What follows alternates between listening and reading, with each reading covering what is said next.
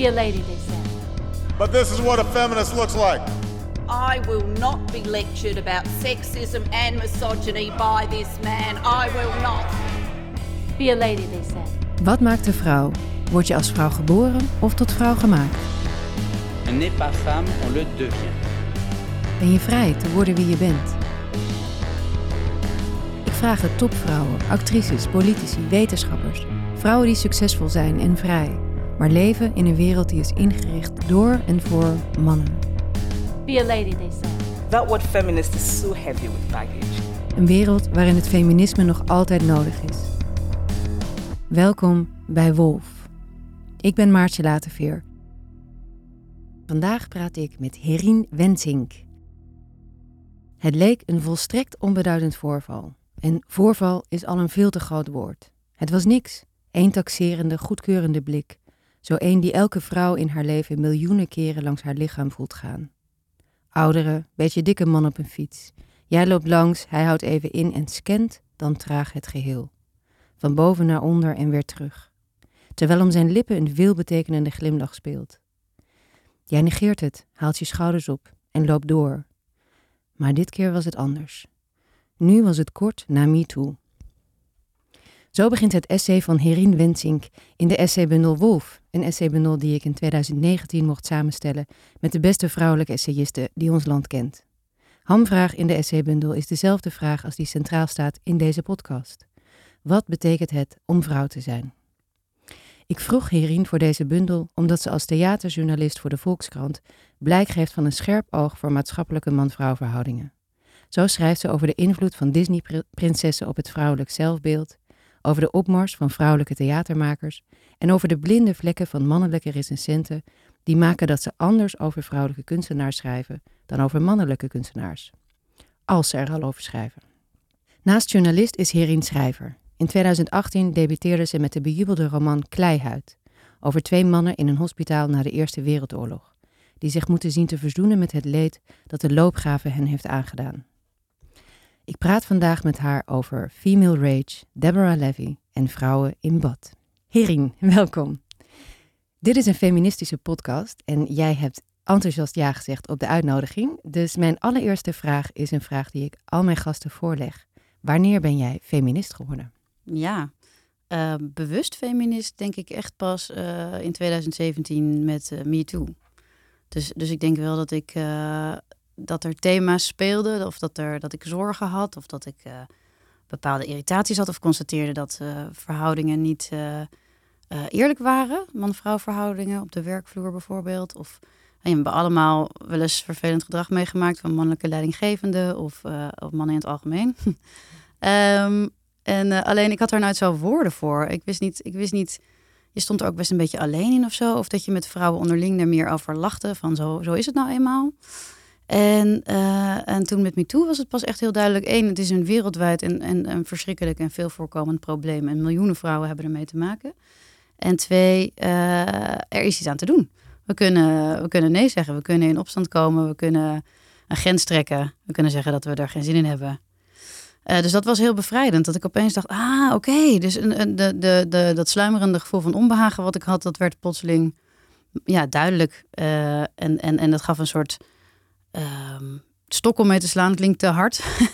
maar, maar ook van strijdkracht. Ja, precies. Herkenning, solidariteit ook, vrouwen onder elkaar.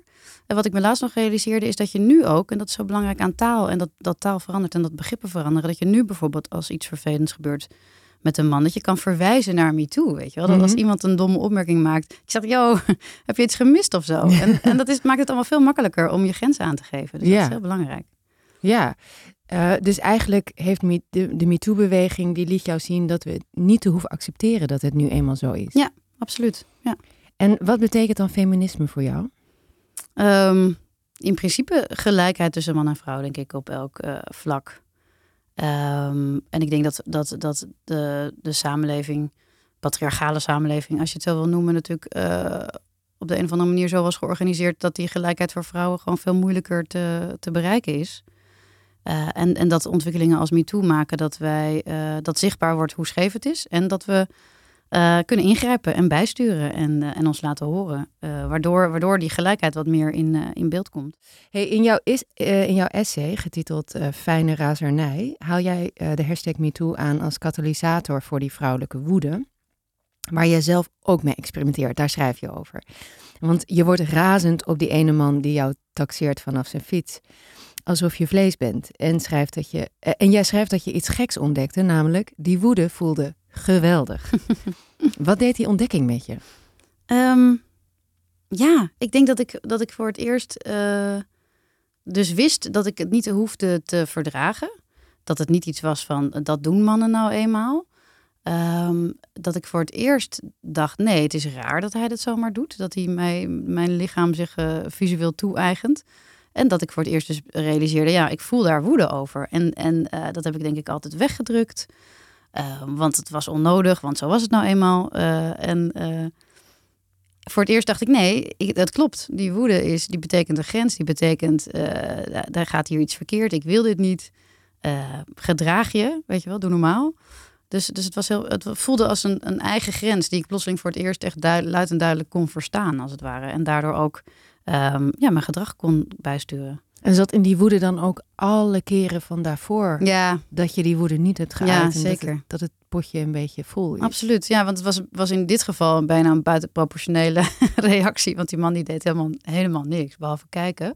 Maar goed, dat was, het was inderdaad, ik denk van de, de, de eerste keer dat het echt kon, dat ik het herkende, dat ik het kon voelen, was het ook meteen wel heel heftig. Ja. Ehm, en, en, en, en ook omdat ik voor het eerst besefte, hé, hey, maar ik heb dit altijd gehad. En ik heb er gewoon nooit naar geluisterd. Dus ik was ook heel kwaad op mezelf. Ja, dat is een hele verwarrende en ook bevrijdende ervaring. Ja, je schrijft in je essay ook zo mooi dat eh, je noemt het female rage. Ja. Wat eh, in het Engels natuurlijk veel lekkerder Ja, dan in tof, het hè? Nederlands.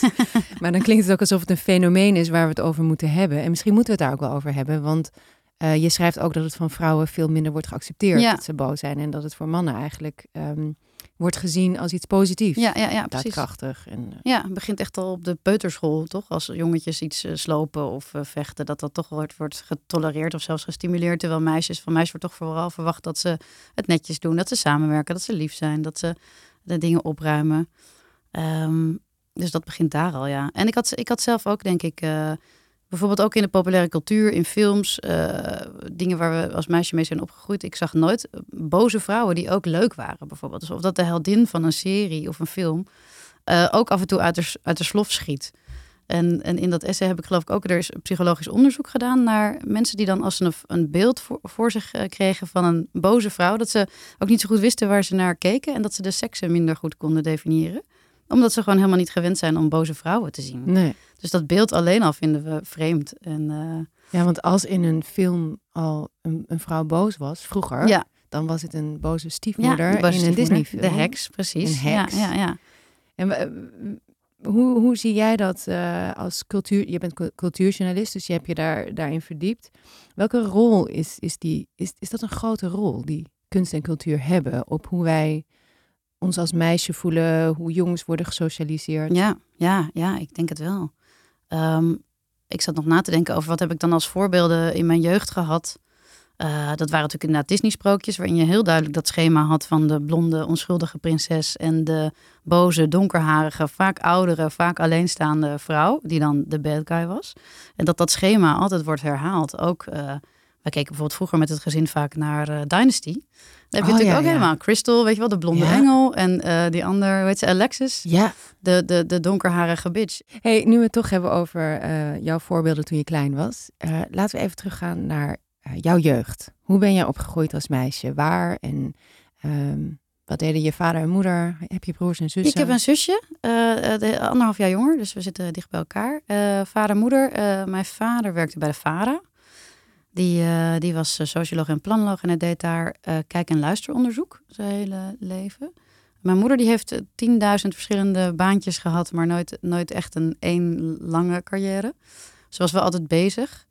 Ehm, maar ze was ook toch ook wel veel thuis of zo. Dus een soort van een soort hybride tussen een huismoeder en ook wel, en ook wel een werkende vrouw. In Hilversum opgegroeid. Ehm, Maar toch Ja. vrij, vrij traditioneel in die zin dat Ja, hij was de kostwinnaar. carrière. En, eh, Ja, zeker. Maar ze hebben wel. eh, ja, ik, ik, denk, ik, ik denk dat ik een beetje verwarrende signalen altijd meekreeg over, over feminisme en vrouwelijkheid en emancipatie. Want, want ze hebben wel altijd gezegd. Ik, ik heb het 100% v- vanzelfsprekend gevonden dat ik zou gaan studeren en dat ik zou gaan werken. Dus dat is nooit een issue geweest. Ook, ook niet terwijl ik een moeder had die dat dus anders deed. Ehm, dus dat was goed. Dat heb, ik- heb ik ook nooit aan getwijfeld.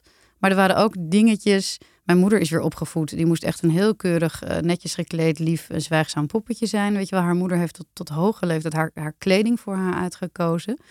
Eh, dus dat, dat, dat, dat soort dingen sijpelen door. En dat had als re- reactie. En volgens mij heb jij dit ook gehad. Dat stond in jouw inleiding. Dat mijn moeder vond dat ik nooit eh, meisjeskleren aan mocht. Ja, klopt, dat Ja. had ik, ja. Dus ik moest echt van die bruine corduroy eh, Ja. broeken aan. En eh, ja, platte schoenen, lelijke oranje-bruine rotzooi. Terwijl, terwijl ik zelf, weet je wel, juist kant wilde en roze. En dus ik vind het zo grappig dat dat ergens, denk ik, ja, het is een vorm van bevrijding was het vooral voor mijn moeder. En tegelijkertijd had dat natuurlijk ook weer een, een soort sturend effect op mij, waardoor ik het niet zelf kon Ja, ontwikkelen Ik eigenlijk. kan me herinneren dat ik dat heel verwarrend vond. Ja. Want ehm, de bedoeling was goed. En in elk geval van mijn moeder, Ja. van jouw moeder misschien Ja, ook. Nou, we willen niet dat, hè, dat je alleen maar voor je uiterlijk wordt gewaardeerd. Dus laten we dat uiterlijk maar niet te belangrijk maken. Maar tegelijkertijd eh, kun je als meisje niet ontkennen dat andere mensen dat uiterlijk heel belangrijk vinden. Dus je wil ook meedoen met, met, eh, ja, met je vriendinnen Ja. en met, met de, ja, de, de rolmodellen die je ziet. Die benadrukken zo dat het belangrijk is om mooi te zijn. Dus ja, voor mijn gevoel kon ik niet helemaal meedoen met andere meisjes. En ehm, ik vond het zelf ook leuk om me mooi aan te kleden. ja, ja, ja, ik Dus ook. dat is een beetje verwarrend ja, eigenlijk. precies, precies. Ja, en dat je niet, dat, dat denk ik dat het voornaamste, dat je niet de, de, de vrijheid hebt om het zelf te ontdekken. Wat Ja. wil ik dan eigenlijk voor soort kleren aan, weet je wel? En Ja, als dat die corduroy broeken zijn, helemaal prima natuurlijk. Alleen ehm, dat moest. Ja, En dus, dus dat heeft ook een soort, ik denk dat dat ergens belemmerend werkt. Zodat je niet, dat je niet, niet in vrijheid hebt ontwikkeld van wie ben ik dan eigenlijk precies op dat gebied. ja, Ik had een keer meegedaan met een of andere verhalenwedstrijd of een gedichtenwedstrijd van een kledingwinkel. Toen had ik gewonnen. Toen mocht ik voor 100 gulden of zo, was toen heel veel, mocht ik kleding ja dat was uitkiezen. heel veel. Ja. Ja. en toen had ik dus echt zo- zo'n heel tuttig donkerblauw jurkje met zo'n kraagje Oh, ja. en zo'n knoopje hier en nog zo'n een kanten wit soort van ding eroverheen. Nou ja, maar het was echt een gruwel voor mijn moeder natuurlijk. En wat heeft ze ermee gedaan? Nee, ik mocht dat dan wel aan. Hey, ehm, eventjes naar onze grote eh, Simone de Beauvoir. Want Mhm. die ehm, heeft in 1949 een belangrijk werk geschreven, hierover eigenlijk. Over hoe vrouwen worden ja, gesocialiseerd tot een bepaald wezen dat vooral dient ter eh, ja, vermaak van het mannelijk oog, Mm. zo gezegd. Ehm, en zij schreef eh, dat vrouwen niet als vrouw worden geboren, maar tot vrouw worden gemaakt. Mhm. Hoe is dat voor jou? Herken jij dat? Of heb jij wel het gevoel dat jij als vrouw bent geboren? Ja, ik denk dat het onvermijdelijk allebei eh, aan de hand is, toch? Ja. Ja. Dus, dus, dus er is het biologische gegeven van dat ik toevallig als vrouw ben geboren. Maar vervolgens is er heel veel uh, maatschappelijke socialisatie over, overheen uh, gegaan. En, en uh, dat, dat, dat heeft natuurlijk ook heel veel invloed. Ik heb, eh, maar dat ik dat ben gaan zien eigenlijk, hoe, hoe, hoe, hoe een systeem daarin doorwerkt en hoe dat je vormt en effect heeft ook op, nou niet alleen man-vrouw verhoudingen, maar ook vrouwen onderling bijvoorbeeld, wat ik nu ook heel interessant vind. Um, dat, dat is ook pas denk ik echt sinds MeToo in een paar jaar dat ik daar, me daar bewuster van ben. Van, Mhm. oh, het is, ja, het is, het is, het is, het is niet. eh, Ik heb lang gedacht, je, je bent gewoon een vrouw, een beetje zoals uh, zuurstof, zwaartekracht, weet je wel, een soort uh, na natuurverschijnsel. Maar dat is dus inderdaad een uitvinding ook. Ja. En, uh, en, daar, en aan dat systeem en aan, die, aan de vorm van die uitvinding is natuurlijk wel te sleutelen. ja. En dat, dat vind ik wel interessant aan deze tijd. Ga je dan daardoor anders naar jezelf kijken? Of naar wat het, ja. wat het betekent om vrouw te zijn? Ja, over keuzes die je maakt. En, en hoe, hoe, of kledingkeuzes of hoe je je presenteert. Of inderdaad uh, het mechanisme van... Soms, soms hè, laatst had ik een discussie met vriendinnen en die... uh, dan was er weer een, ja, vrouwen onderling zijn altijd zo gemeen en zo naar. En daar ben ik echt anders naar gaan kijken. Ook omdat ik denk, één, waarschijnlijk is het... Ik denk dat het ergens overdreven is. Dus dat het ook een soort, ja, soort propaganda is eigenlijk. Uh, er zit een kern van waarheid in, maar die is, ik denk dat, dat uh, competitie onder vrouwen is ook altijd vanuit een soort masculien systeem op de een of andere manier onbewust gestimuleerd, denk ik. Een beetje die krabbenmand. Uh, Verdeelheerspolitiek. Precies, ja. ja. Er waren weinig plekken aan de top, dus daar kon dan heel af en toe mocht daar misschien een vrouw bij, maar dan moest de rest echt zich koest houden, weet je wel, dat mechanisme. Eh, uh, ja, sinds ik dat soort dingen beter ben gaan zien, let ik daar zelf ook veel meer op. Dus, dat, dus, ik, dus ik probeer ook veel solidairder te zijn naar vrouwelijke collega's en complimenten te geven. En ook als ik een vrouw niet aardig vind, toch denken, ja, maar wij kunnen wel samenwerken. En dat is, weet je wel, dat Mhm. helpt ons allebei. Ehm, dus dus, ik, dus ik, als, als iemand zoiets zegt, dan, dan ga ik er tegenwoordig ook wel over in discussie. Ja? Ja. ja, omdat ik gewoon echt denk, we moeten niet steeds maar weer dat frame herhalen. Want, want dat, dat is ook, het is een instrument van, even heel eh, zwaar gezegd, van onderdrukking. Het is Mhm. een instrument van het patriarchaat. Ehm, dus, dus dat, en dat kunnen we doorbreken door, door het anders te doen. Ja. Ja. Ja, en het is ook niet zo dat mannen altijd aardig zijn Nee, tegen elkaar. precies. Wel. Maar alleen Nee, dan, dat- dan dat heeft vinden we dan helemaal eh, prima. ja, precies. Dan heeft het geen naam. ja. Hey, en als je dan ehm, eh, nadenkt over ehm, die uitvinding die dan vrouw heet. En je gaat nou opnieuw kijken naar de keuzes die je hebt gemaakt en wie jij bent. Heb je dan het gevoel dat je andere keuzes had willen maken? Terugkijken. Wauw. Mm, ja, misschien niet hele grote, grote levenskeuzes. Dat is gelukkig best goed gegaan, ook qua carrière en zo. Ehm, het zou wel kunnen dat, dat als ik me eerder misschien wat, wat, eh, ja, wat sterker en eh, gesteund had gevoeld als vrouw, dat ik wellicht veel eerder eh, was gedebuteerd als schrijver bijvoorbeeld. Als er meer vrouwelijke voorbeelden waren geweest. Ehm, dat je de ruimte had gevoeld van dit bestaat, weet je wel, dit kan gewoon. Het is gewoon normaal dat je als vrouw gaat schrijven. Ehm, want want daar, had ik, daar had ik eigenlijk weinig echt goede voorbeelden van. Ehm, ja, en bijvoorbeeld dingen als wat meer met je vuist op tafel durven slaan of zo bij salarisonderhandelingen. Of eh, scherper zijn in het debat met anderen. eh, jezelf meer laten horen. Ik denk wel dat ik, dat ik mezelf eh, wel veel heb gecensureerd. Van je mag niet te luid zijn of boos of onaardig of eh, te scherp in, in het debat.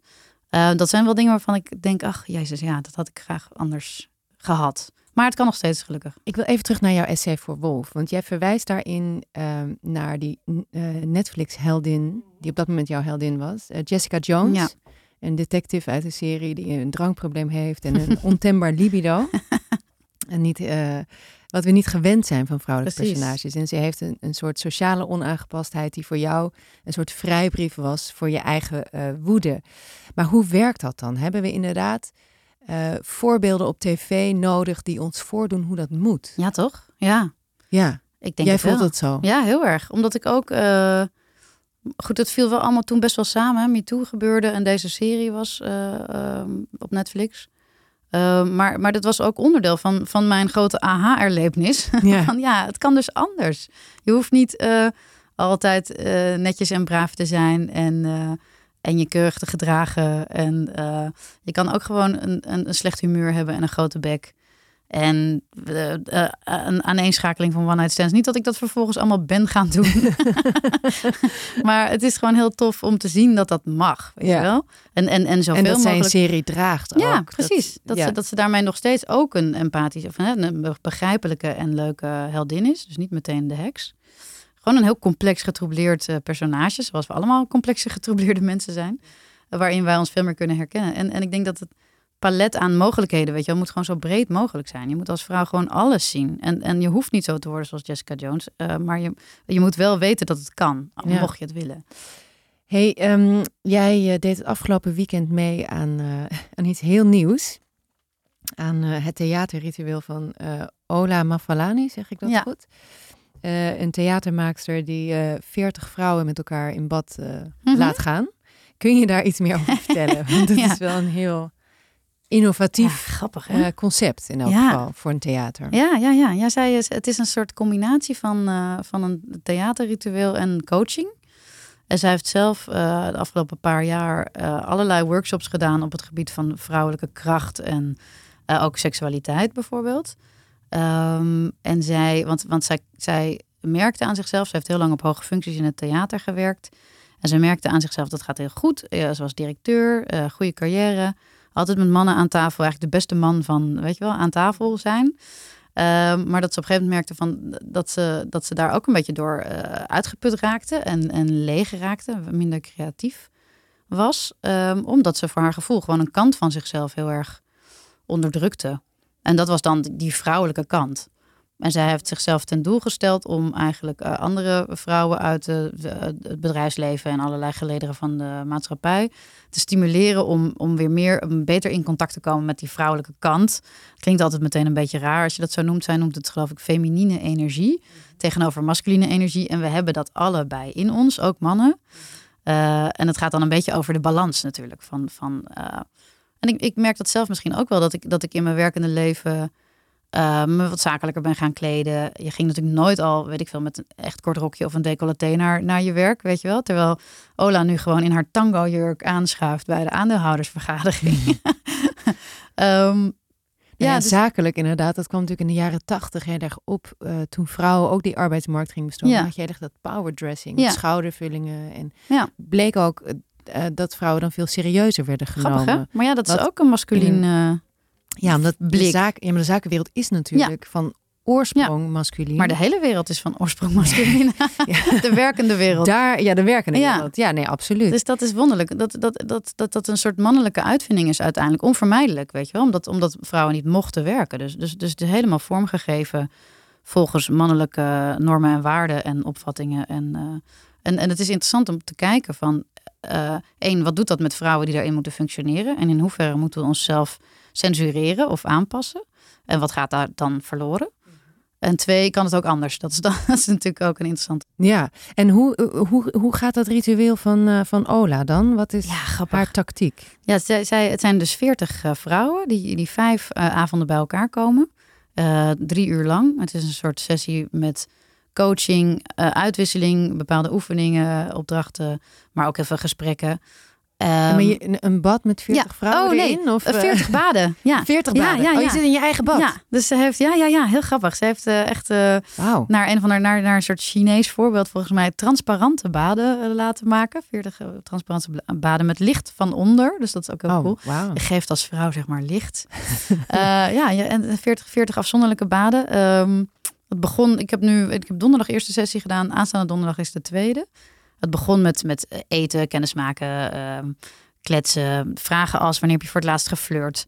Flirt je nog een beetje met het leven? Het ging, die, die sessie stond in het teken van plezier. Ze hebben allemaal een Mhm. ander thema. Donderdag is erotica. De week Hmm, daarna is de inner bitch. Ja, heel interessant. Inner bitch vind ik ook heel leuk. Hm. Ehm, overgave is er één en wensen. Ehm, dit, dit ging over plezier. Ja, ge- En gesprekken. dan, dan ga Oh ja, je dan Uiteindelijk, het laatste uur gingen we allemaal in bad. Ja, mooi, allemaal mooie badjassen hebben ze dan geregeld. Heel een beetje Cleopatra-achtig, heel eh, eh, zacht en, en Oh, eh, weldadig. Ja, en dan, eh, en dan in bad, in, in diverse vormen van badkleding. Variërend van vrij bedekt, ikzelf, tot helemaal onbe- onbekommerd naakt. En Eh, waarom ging jij vrij bedekt? ja, ik weet niet. Ik had een soort. Ik, ik was er ook nog. Ik had een stuk erover geschreven. Dus ik voelde me ook nog een beetje daar als journalist. Mhm. Ik kende ook die makers goed. Het voelde wel heel kwetsbaar om. Ik had gewoon een heel mooi stijlvol badpak. maar ik dacht wel, oké. en ook een beetje kat uit de boom kijken. Hè? Een beetje Mm. voorzichtig. Van oké, hoe doet de rest het dan? En hoe deed de rest? Ehm, van, ja, varieerde heel erg. Dus eh, bikinis, badpakken. Sommige gingen gewoon meteen eh, on the way. Ik ga ook graag naar de sauna. en Daar doe je het wel. Dus ja, ik zit nu. Ik denk nu volgende keer een bikini. en dan zo gaan we verder. ja, maar in de sauna ja. ben je natuurlijk in, anoniem. Ja. Bij deze vrouwen Precies. ben je niet anoniem. Ja. Want wat voor vrouwen zitten daar dan? Ja, het was heel uiteenlopend. nog, nou, er, er waren dus een aantal mensen uit de theaterwereld eh, herkende ik wel. Eh, en verder eh, veel vrouwen uit het bedrijfsleven, wetenschap. ehm, eh, ja, wat had ze nou? Advocatuur. heel de veel vrouwen die ik hier ook aan tafel wil. Ja, leuk. heel veel verschillende types. Goed concept. Heel tof. Ja, en het laatste uur ging je dan in bad dus. Dus allemaal in dat warme water. Mhm. Ook nog weer wat, dan krijg je scènes die gespeeld werden. Er werd muziek gemaakt. En het sloot af met, dat was echt hilarisch, met een soort giga watergevecht. Met allemaal van die mega super soakers in bad. Wat is dat? Ja, die grote soort van zo'n watergeweer. Pistool. ja, ik weet niet Oh, hoe ja, het ja. echt zo'n enorm ding. ik weet niet hoe het heet. Ehm, waar we helemaal mee losgingen. Gewoon helemaal op elkaar eh, schieten, gillen en rennen. allemaal zeiknat, uitgelopen make-up, alles. Het was fantastisch. Keihard lachen. Dat je denkt, oh wauw, dat heb ik ook heel lang niet. Jezelf zo had je laten van gaan. tevoren niet bedacht, Nee. denk ik, dat je dat zou... Nee, eh, nee, nee, niet bedacht. Ook al denk ik twintig jaar niet meer gedaan. Of, Nee. Nou, Hoe voelt het dat? Ja, heerlijk. Dat is echt een enorme bevrijding en een opluchting. Achteraf ben je dan ook heel moe en voldaan of zo. Het voelde echt alsof ik een week op vakantie was geweest. Wauw. Gewoon even na zo'n kwartiertje keihard lachen. Ja. En wat heb je geleerd van die eerste avond? Nou, dat misschien wel. Dat was denk ik het belangrijkste. eh, echt een soort letterlijke fysieke ervaring van hoe leuk het is om je echt te laten gaan. Mhm. Zonder, eh, oh, nu wordt mijn haar nat of loopt mijn make-up uit. en gewoon eh, te spelen, weet je wel? Een soort Ja. je bevrijd, je vrij te voelen om, om te spelen, om te gillen, om, om, om te lachen, om lelijk te zijn. Of lelijk, gewoon lekker, daar niet mee bezig te zijn. Dat, Om vrij te zijn. Precies, dat, ja. Dat was echt super fijn. Ja, Ja. kan ik me voorstellen. En er waren interessante opdrachten ook over van, eh, moesten we nadenken over wanneer, als je iets leuk vindt en je geniet ergens van, hoe snel zet je daar zelf een rem op, weet je wel? Dat vind ik ook altijd echt een hele interessante vraag van, ehm, wanneer mag het dan niet meer van jezelf? Bijvoorbeeld als je lekker aan het eten bent, dat je weer heel snel denkt, oh ja, maar nu word ik te dik. Of, Hmm. eh, of eh, je wil, dat was een voorbeeld van iemand anders die dan heel erg van mooie bloemen houdt, maar ze vindt ze altijd te duur. Dan mag ze niet, weet je, dan mag ze niet van zichzelf. Of, of ik had dan bedacht, ik had dus best wel vaak in discussies dat ik dacht, ook mag niet te fel zijn. Hmm. Al die dingen waar je, waar je jezelf in hindert. Ja. Om nou eens te kijken van oké, maar eh, wat als we dat nou niet doen? Een keer. Eigenlijk dat als je je dat realiseert, dan realiseer je ook dat veel vrouwen hun eigen vrijheid gewoon Ja. beknotten. Ja, dat vrees ik ook, ja. En misschien meer dan mannen. Absoluut. Ja. Absoluut. Ja, ook om- omdat we ergens op de manier zo super kritisch zijn over onszelf. En vaak dus ook denk ik vinden dat we dingen verkeerd doen. Of dat het stom is. Of, eh, of lelijk. Wat toch ook weer. Toch Ja. die lelijkheid. Ja, kan, er- ja ik, dat, dat heb ik thema, blijkbaar. het thema van vandaag. Ja. Maar dat- ik ga van jou leren. Ik ga dat niet meer doen. Nee, maar ik kan het ook nog niet hoor. Nee, maar we gaan het oefenen. Ja, ik ga het oefenen. ik ben benieuwd hoe die, hoe die volgende sessies eh, gaan zijn. Ja. Dat kunnen we in de krant lezen straks. Uiteindelijk, na, na de alle vijf, ga ik een keer wel de balans opmaken. Ja, precies. Oké, leuk. Ja, ja. Bij zo'n zo'n nieuwe vorm hè, van Ola, die toch een grote, invloedrijke theatermaker is, eh, zie je dat meer bij vrouwelijke theatermakers nu? Ja, zeker. Ja, je ziet echt. eh, ik, ik heb toevallig ga ik over twee weken een, een stuk schrijven over feministisch theater Mhm. in de krant. Ehm, en eh, ik zie het heel veel. En ook vrouwen die. Dus er zijn meer invloedrijke vrouwen op belangrijke posities, meer vrouwelijke regisseurs, meer vrouwelijke toneelschrijvers, eh, vrouwelijke artistiek leiders. Bijvoorbeeld in Arnhem, Daria Boekfiets is daar, Oh ja. is daar nu, heeft daar de leiding. Dat heeft meteen effect. Dat is geweldig. Wat En- voor een effect? Ja, door eh, in bijvoorbeeld repertoirekeuze. Ehm, wat voor voorstellingen breng je met wat voor vrouwelijke personages? Weet je wel, daar wordt gewoon heel erg goed over nagedacht nu. Dus, daar dus daar wordt niet meer alleen maar Shakespeare met alleen maar mannelijke helden opgevoerd. Zij had toevallig laatst, ehm, eh, heeft ze een voorstelling gemaakt, Boys and Girls heet die. Dat was van een mannelijke schrijver, wat ik heel tof vind. Eh, en, dat, en dat is een monoloog van een vrouw, eh, gespeeld door Hadewig Minnis, die vertelt over haar relatie en liefde, hoe ze elkaar ontmoeten. Het was, het was heel leuk, heel romantisch, is ook heel geestig begint het. En het eindigt in een echt een heel erg verschrikkelijk eh, gezinsdrama. Eh, en het is een ongelooflijk eh, sterke, uitgesproken, geestige, krachtige, veelzijdige vrouwenrol. die er gewoon niet zo heel veel zijn. En, en deze, Met ook een donkere kant. Ja, nou ja, zij, zij heeft het zelf. Het, is, het overkomt haar. Dus Oh, zij is niet de dader. Ja. Oké. En dat is ook heel goed. Het is een soort omgekeerde Medea eigenlijk. Want Medea is natuurlijk Ja. het klassieke verhaal, de, de, de kindermoordenares.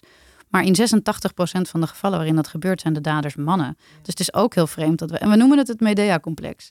Dat is toch raar? Dus we zijn het naar een vrouw gaan noemen terwijl het altijd mannen zijn die dat doen. En, en hij heeft eigenlijk gedacht dat dat moeten we ook problematiseren. Dus, dus het is niet. Ja, het is een heel erg, heel erg mooie voorstelling.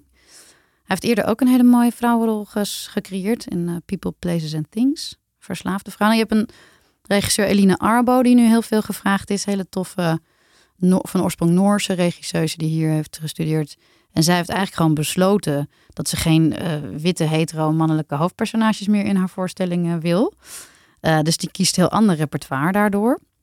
En dat heeft natuurlijk ook meteen effect. Zij heeft een heel mooie voorstelling De Uren gemaakt bij Internationaal Theater Amsterdam. Gebaseerd op het boek van Michael Cunningham, wat weer gebaseerd is op het oeuvre van Virginia Woolf. Of eigenlijk op Mrs. Dalloway van Virginia Woolf. En ze heeft daar ook veel meer, in die voorstelling ook veel meer Woolf nog teruggebracht. Eh, veel meer tekst van Woolf ook in, eh, in verwerkt. Dus dat is echt een heel expliciet eh, feministische voorstelling geworden.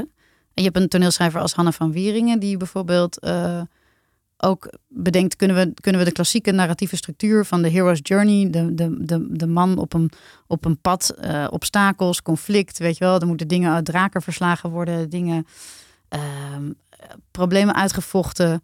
En dan overwint hij, triomfeert hij. Kunnen we dat anders doen? Die heeft een stuk geschreven dat heet eh, Als vrouwen vrienden zijn. Wat ook natuurlijk, eh, nou ja, een, een, een situatie is die je niet vaak ziet in drama of op toneel. Twee vrouwelijke personages die gewoon alleen maar, die gewoon heel liefdevol en empathisch en ook kritisch en, en geestig met elkaar praten over het leven, over kunst, over boeken, over filosofie, over grote levensvragen. Ehm, Zonder plot dus. ja, zonder plot. Ja, eigenlijk zonder, zonder, zonder Dat is wel- conflict. Dat ja. is wel revolutionair. Heel ik- interessant. Ik heb altijd geleerd dat een goed verhaal heeft een conflict. ja, precies. En daar zijn we ook een beetje in getraind. Absoluut. Verwacht een spanningsboog. Ja, zij zegt, en zij zegt eigenlijk van ja, maar zijn we dat dan niet, als we dat zo sterk altijd verwachten en we zien dat altijd maar herhaald worden in alles wat we zien, gaan we dat dan niet ook te veel een beetje op het, op het leven zelf leggen? Weet je wel, dat je bijna een soort van verslaafd wordt aan conflict of zo. En zij denkt, eh, misschien kan het anders. Misschien kunnen we eh, ja, meer, meer samenwerking anseneren bijvoorbeeld. En dan, en dan gaat iedereen, oh ja, nee, maar dat is saai. Ja, hoezo eigenlijk? Nou ja, in dit geval is het ook heel mooi, omdat zij dus twee vrouwen Ja, zet. ja. Die geen eh jaloezie hebben of geen nijd onderling. Het zijn echt vrienden. Ja. Ja, en het gaat niet om een man. Nee, dat precies, dat is ook fijn. Ja, dus de- Maar dat hij, dat hij zeg maar, die, dat, die eh, ene regisseur, hoe heet ze? Een, Eli, Eline Arbo. Eline Arbo Ja. geen witte hetero man meer wil. Straks komen we dan toch eh, in, een, in een tijd waarin, waarin de Bechdel-test voor mannen niet Ja, meer ja, ja. opgaat. Ja. ja. Die test waarin een film... Ja. Kun jij hem Ja, uitleggen? volgens hoe die mij nou- ik kan niet moeten- goed uitleggen. Het, moeten dus, het gaat over films. Het moeten eh, twee vrouwen zijn die een, allebei een naam hebben. En ik geloof zelfs een voor- en een achternaam.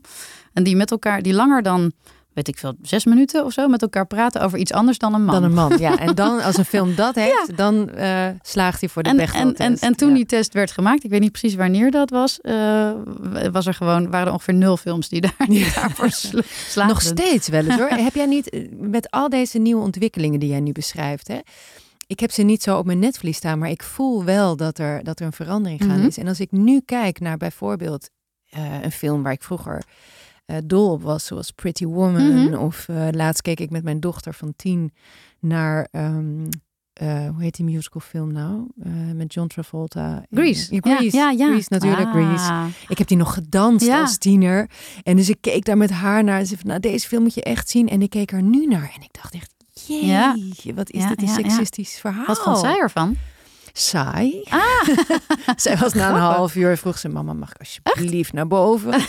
maar ze zei niet van, jeetje, wat is, het, eh, wat is dit een onfeministisch verhaal? Nee, nee, nee. Zij houdt niet zo van het woord feminisme. Want ze weet dat ik daarmee Ja. bezig ben. Dus ze, ze rolt al met de ogen als ik, Oh, grappig. als ik het woord al Oh jee.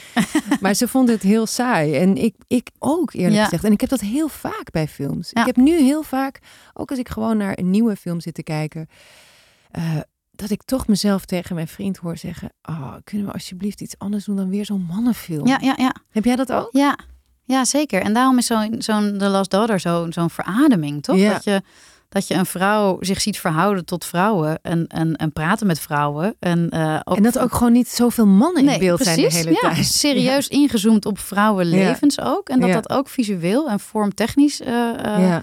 Verschil maakt. Ik heb ook nog op jouw advies eh, deels naar de Unforgivable gekeken. Oh ja, met Sandra Ja. Bullock. Precies. En toen dacht ik ook wel, volgens mij snap ik wat jij bedoelt. Want jij zei dat, dat, dat je ook dacht, hè, dat je het vermoeden had dat, is, dat het door een vrouw was gemaakt. Ja. En toen dacht ik ook, van er zit een, er zit een hele mooie eh zussenrelatie in Mhm. eigenlijk. Die, die bijna een moeder-kindrelatie ook is. Precies. En, en die is met zoveel ja, sensitiviteit in beeld gebracht. En zo, zo zintuigelijk. Ja. Met eh, haren en knuffels en huid en geur. En een heel sterke herinnering daaraan. Ehm, plus, plus, plus iets intuïtiefs. Hè. Ze houden heel, heel, heel lang een soort intuïtieve connectie. Die, ja, waarvan je eigenlijk denkt, ik, ik had dat ook nog nooit zo in beeld gebracht gezien. Ik vond Nee. dat ook een, een vrouwelijke manier om, om naar zo'n relatie te kijken. ja, Die op die en, en, en als je het eind ziet, dan snap je helemaal dat het een vrouw is die hem heeft gemaakt. Ja, dus de- ik kan je wel echt aanraden om het eind ik heb te hem, zien. ik heb het gezien. Je bedoelt je hebt de, het eind de, de, wending ook van eh, Ja, in het verhaal. Ja. Ja, ja, ja, ja. ik was echt blown away. Mhm. En toen pas dacht ik, oh, maar dit kan alleen een vrouw hebben gemaakt. Ja, omdat het over. we, We, kunnen moeten niet veel spoilen. uitleggen. Nee, Nee, want er zit een spoiler in. Maar ga gewoon Ja. kijken naar Ja, die ja, ja. Unforgivable. Ja. Hey, we- je, je noemde net al eventjes dat je eh, het gevoel had dat je misschien eerder was gedebuteerd als je je vrijer had gevoeld. Ja. En als je iets meer vrouwelijke schrijvers had, Ja. eh, had, eerder had gekend. Ja. Eh, heb jij nu me- meer vrouwelijke schrijvers op je nachtkastje liggen? Zeker. Ja, ja, ja, ja. Ook sowieso vind ik dat je, dat je nu ook in de media en zo zie je natuurlijk, is er veel meer aandacht. Er is een enorme generatie jonge vrouwelijke schrijvers van, eh, van rond de 30 die het allemaal supergoed doen en heel interessante boeken schrijven. En, en ook, en dat vind ik vooral heel bijzonder, dat ze ook iemand als Marjolein van Heemstra bijvoorbeeld, maar ook eh, wat ik nu recent veel heb gelezen, Deborah Levy, die al wat ouder is hoor. Mhm. die is 60 inmiddels, ehm, dat zij eh, boeken schrijven over, dan maar even weer gechargeerd gezegd, vrouwenonderwerpen. dus, dus Marjolein heeft een boek, die, dat gaat over haar zwangerschap, of het gaat eigenlijk over een soort familiegeheim. Mhm. Maar ze, eh, ze, ze, ze is zwanger en ze moet dat geheim eigenlijk oplossen gedurende eh, haar zwangerschap. Dat boek heet En we noemen hem. Ehm, en, en, dat, en, en toen ik dat las, vond ik, eh, vond ik dat zo verbijsterend. Omdat ik merkte dat ik nog nooit in literatuur eigenlijk over een zwangerschap had Mm. gelezen. Of over een bevalling. Mm. Wat heel absurd is. Want het is gewoon voor de, voor de helft van de wereldbevolking een extreem belangrijke gebeurtenis. Of verandering. Ehm, en, en het is gewoon heel raar dat dat geen onderdeel uitmaakt van de literaire wereld of zo, toch? Ja. En die boeken die ik nu recent heb gelezen van Deborah Levy, die zijn, die zijn ook heel tof. Dat zijn drie, eh, het is een trilogie. Eh, memoires zijn het, eh, waarin ze in het eerste deel ze 40, in het tweede deel ze 50 en gescheiden. Zoekt ze een nieuw huis voor haarzelf en haar dochter, zoekt ze een nieuwe plek om te schrijven. A room of one's own eigenlijk. Ehm, en eh, in het derde deel is ze dan 60. En, je- en zo zie je, je, ja, je evolueert als, als lezer met haar mee. Ehm, met haar blik op de wereld, haar blik op mannen. Het is niet heel expliciet feministisch, maar ze stipt zo hier en daar Mm. dingetjes aan, waardoor je voelt, eh, oh, zo'n man weer die te veel praat, weet je wel, die te veel ruimte inneemt. Eh, dat vind ik ook heel, heel verfrissend om te lezen. En, en Ja, en zonder dat ze het echt Ja, opschrijft. klopt, hè? Klopt. Je voelt ze gewoon dat zij gewoon in een gesprek zit met iemand Ja. en dat zij veel slimmer is Ja, dan die man. precies. Maar dat zegt, dat zegt ze natuurlijk niet, schrijft Ja. ze niet op, maar je voelt dat als lezer. Ja, heb Jan, jij hebt ze ook gelezen? Ja, zeker. Tof.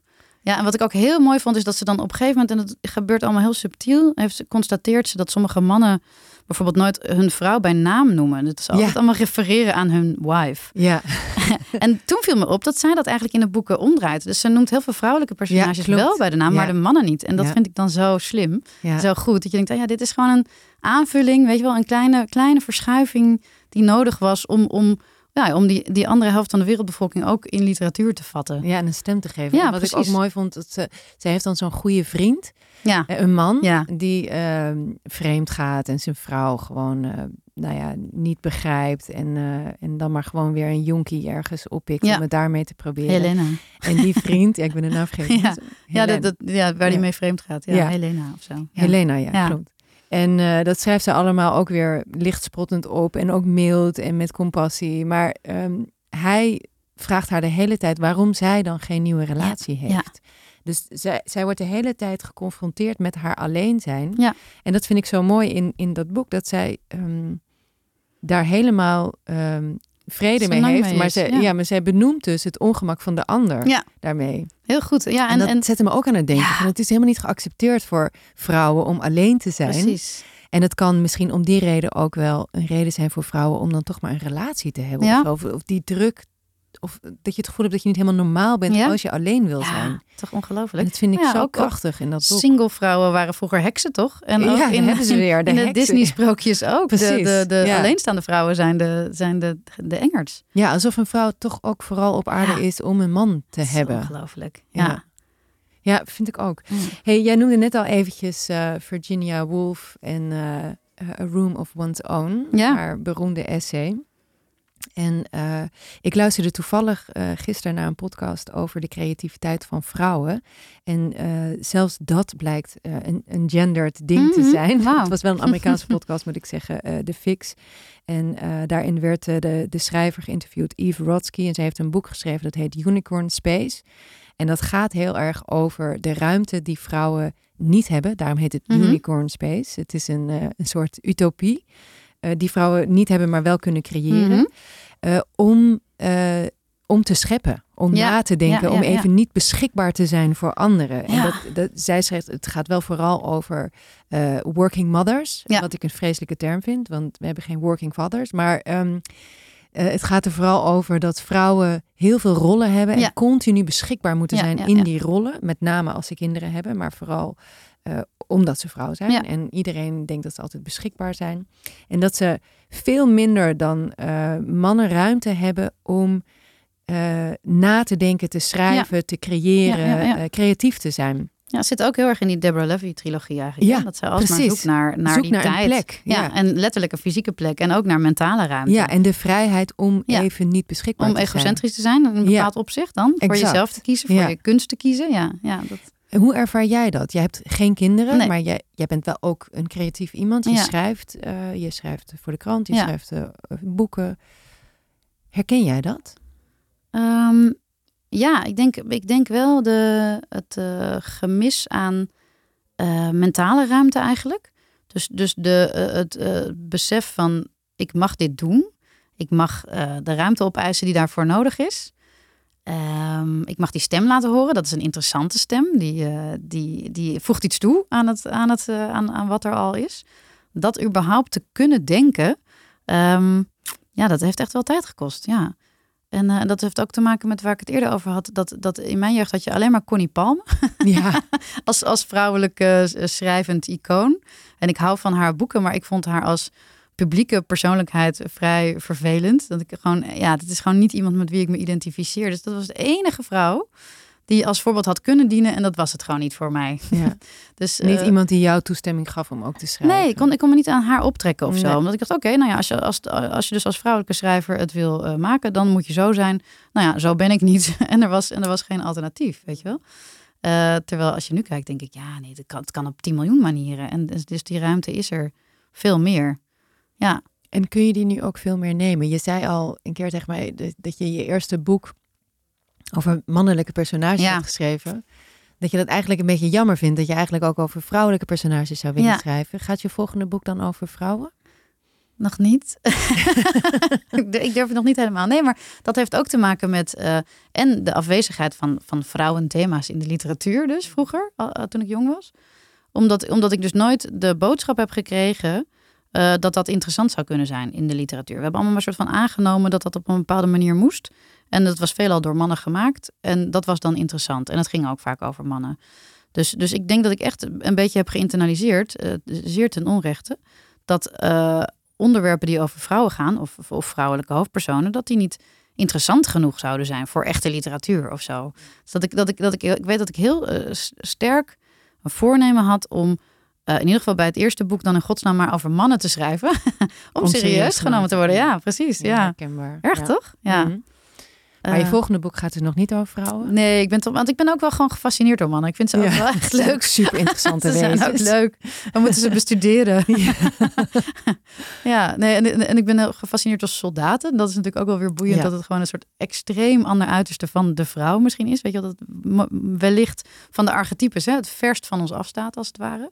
De moordende, moorddadige, gewelddadige man als het ware. Ja, oh, die ook in opdracht moet. Ja. Dus het, ook, de man kan niet anders dan zo zijn. Het Dat systeem ook, Ja. wat hem daartoe dwingt.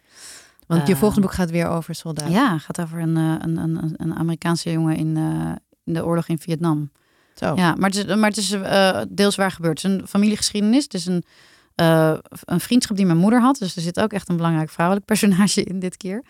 Toen ze op een high school in 1965 op een high school in Amerika een jaar en jaar daar die high school deed.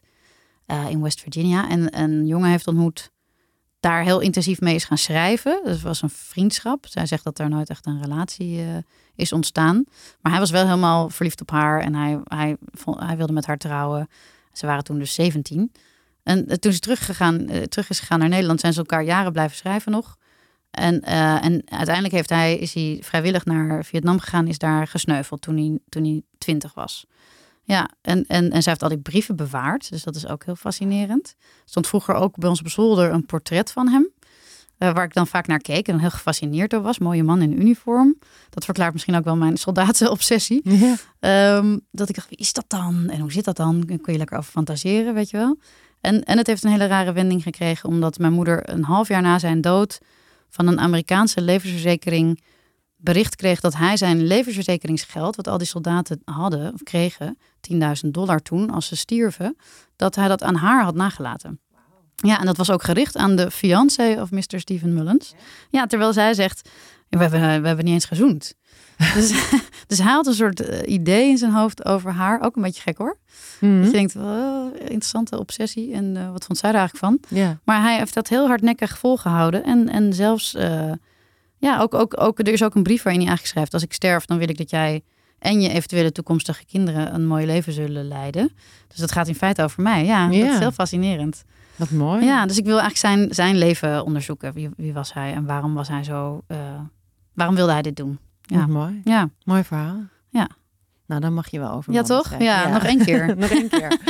hey, eh, laatste vraag. Ehm, heb jij eh, in de geest van Virginia Woolf inmiddels wel een room of one's own? En hoe ziet hij eruit?